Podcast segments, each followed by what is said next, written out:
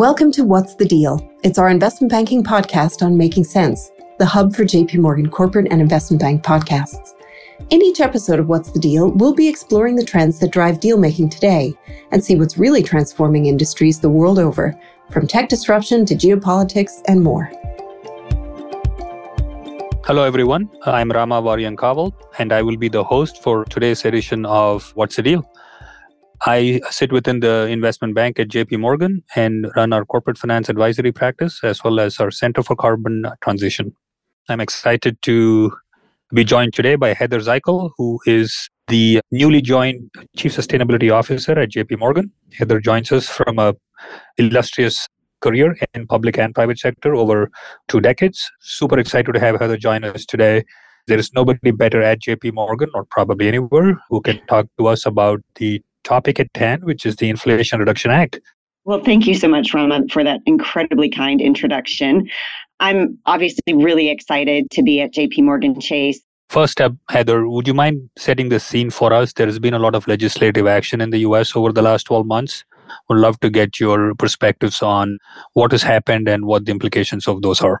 And one of the things that is so exciting about my job is that we've got the wind at our back with investing in clean energy technology because three important pieces of legislation passed the bipartisan infrastructure law, the Inflation Reduction Act, and the CHIPS and Science Act. And those three pieces of legislation are a game change in terms of how we are going to create energy and create new value and opportunity for workers and really give consumers a chance to invest in clean energy technologies in their homes and businesses.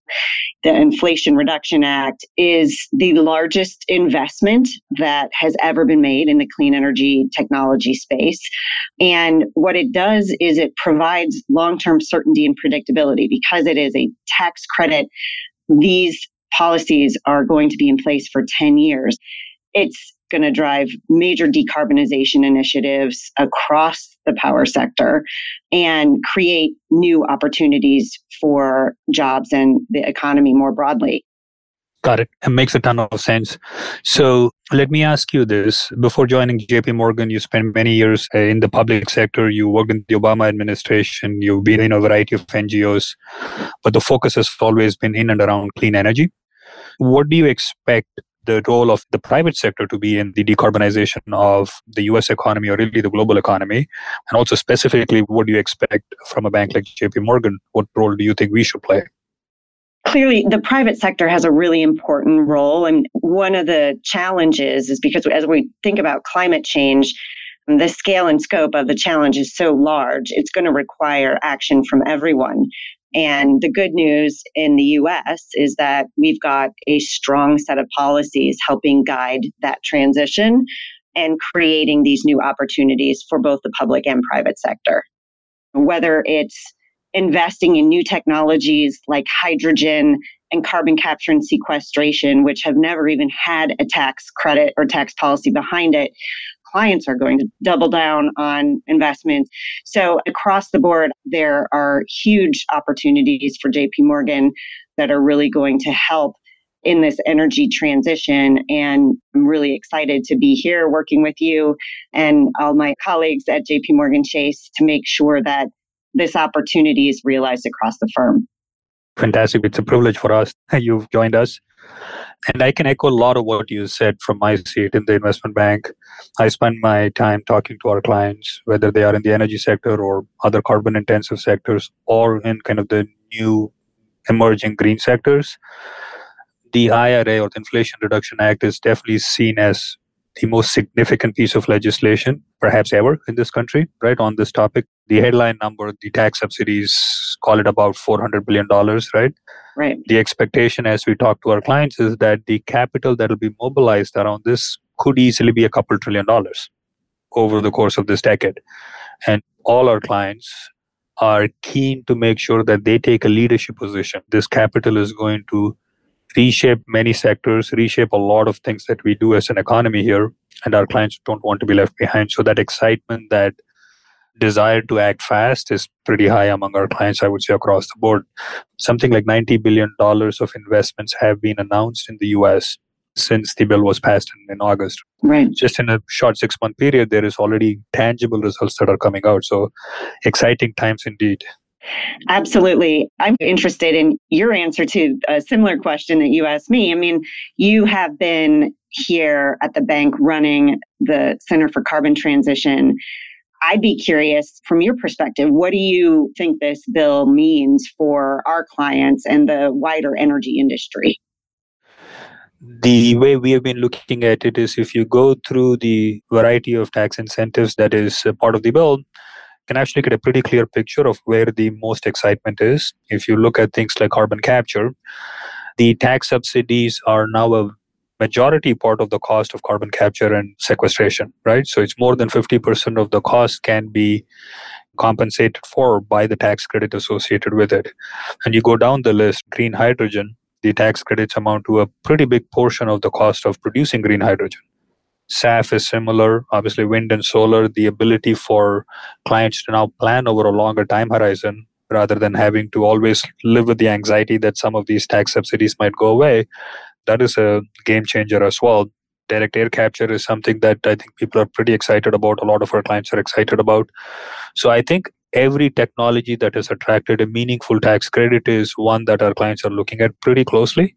Some of them are more in early stages of tech development, some are fully developed, and it's just a matter of scaling.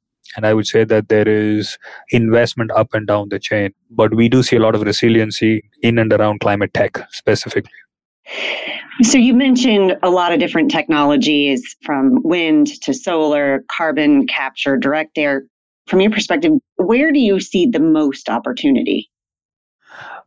it's a tough one. I think across the board, to be honest. Yeah. I think CCUS is something that a lot of our large energy clients have been investing in heavily.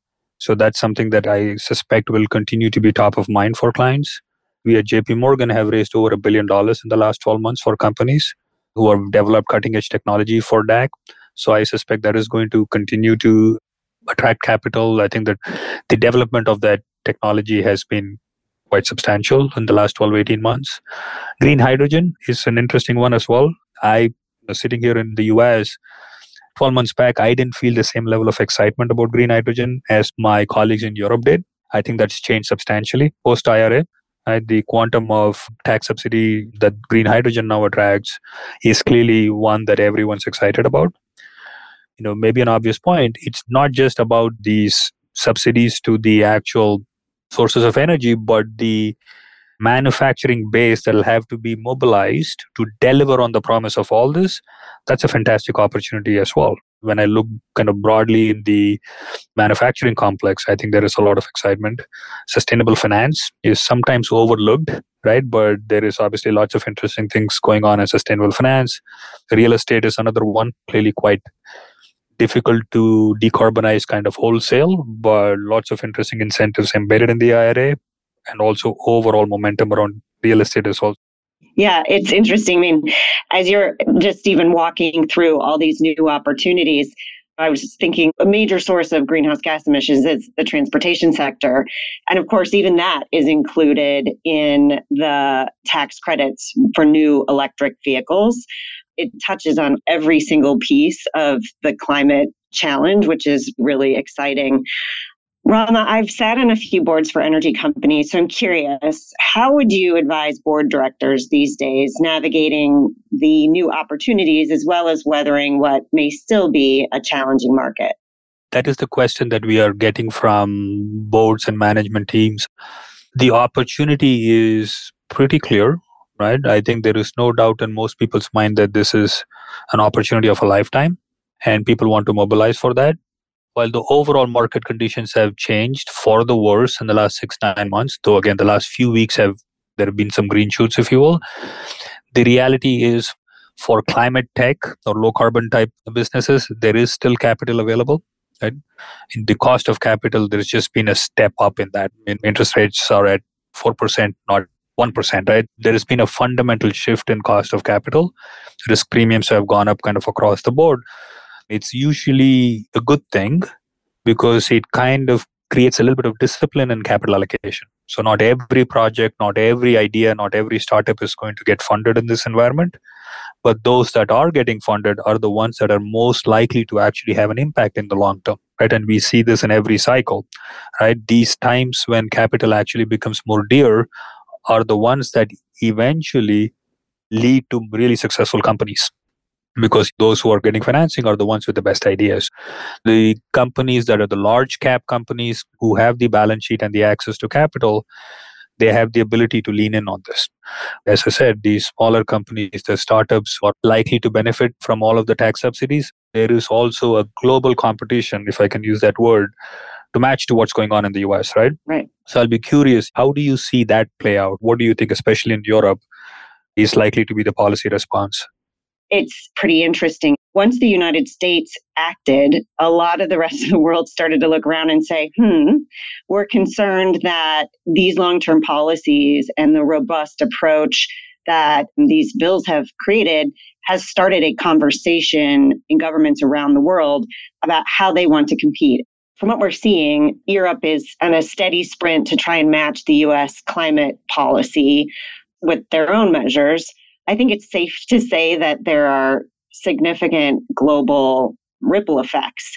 And I say that because we have countries like China, they are continuing to pump vast amounts of dollars into clean tech. As long as I have worked in Washington, D.C., which is a couple of decades, nothing this historic has happened. And so I think the rest of the world has woken up to that reality. The race is on to be the world's leader in clean tech development and these policies are helping incentivize that. But you know at the end of the day the big question is who's going to be the winner. I think because of this legislation the us has a strong framework to build from and i'm excited to see where it all goes look i absolutely share your excitement but i think it would not be fair if we didn't talk about some of the challenges as well Absolutely. There is absolutely still some challenges that we need to work through, primarily on the policy front. Would love to kind of get your view on what you see those challenges to be and also how optimistic you are that we will be able to resolve those. There are challenges to be sure. We're talking about completely changing the way we create and use energy. We're all around the globe trying to focus on what are the key steps of this clean energy transition. I do think one of the disappointing things about the way all of the pieces of the puzzle came together around the legislation was there was a really robust conversation about the need for permitting reform. Because in order to get permits, for example, like an offshore wind farm, we're talking about at a minimum, in most cases, of five years to get those permits. And the longer it takes, to deal with legal hurdles, get all the federal permits, the state and regional permits. Navigating that challenge is having an impact on our ability to deploy these dollars quickly. I think one of the key barriers is just going to be how do we manage all of the permitting of all these projects and make sure that the process itself is done in an effective and efficient way. And I think there is a robust conversation happening about what improvements can be made in the policy space. Got it. So, yes, lots of challenges. Maybe not the best track record in solving those challenges, but we are all hopeful that we will, in fact, be able to. It's a, IRA is a fantastic start. And so, hopefully, we will be able to resolve the outstanding issues and start deploying these dollars and making a difference. So, that's uh, that's the hope, at least, right? Exactly. Exactly. Fantastic, Heather. Thank you again. Thank you for joining JP Morgan first. And thank you for having this conversation with me. Really enjoyed it. Me too. Thanks so much. If you're enjoying this conversation, you can subscribe to What's the Deal, as well as our other podcasts, to stay on top of the latest industry news and trends. Follow JP Morgan's Making Sense on Apple Podcasts, Spotify, and Google Podcasts. This material was prepared by the investment banking group of JP Morgan Securities LLC and not the firm's research department. It is for informational purposes only and is not intended as an offer or solicitation for the purchase, sale, or tender of any financial instrument.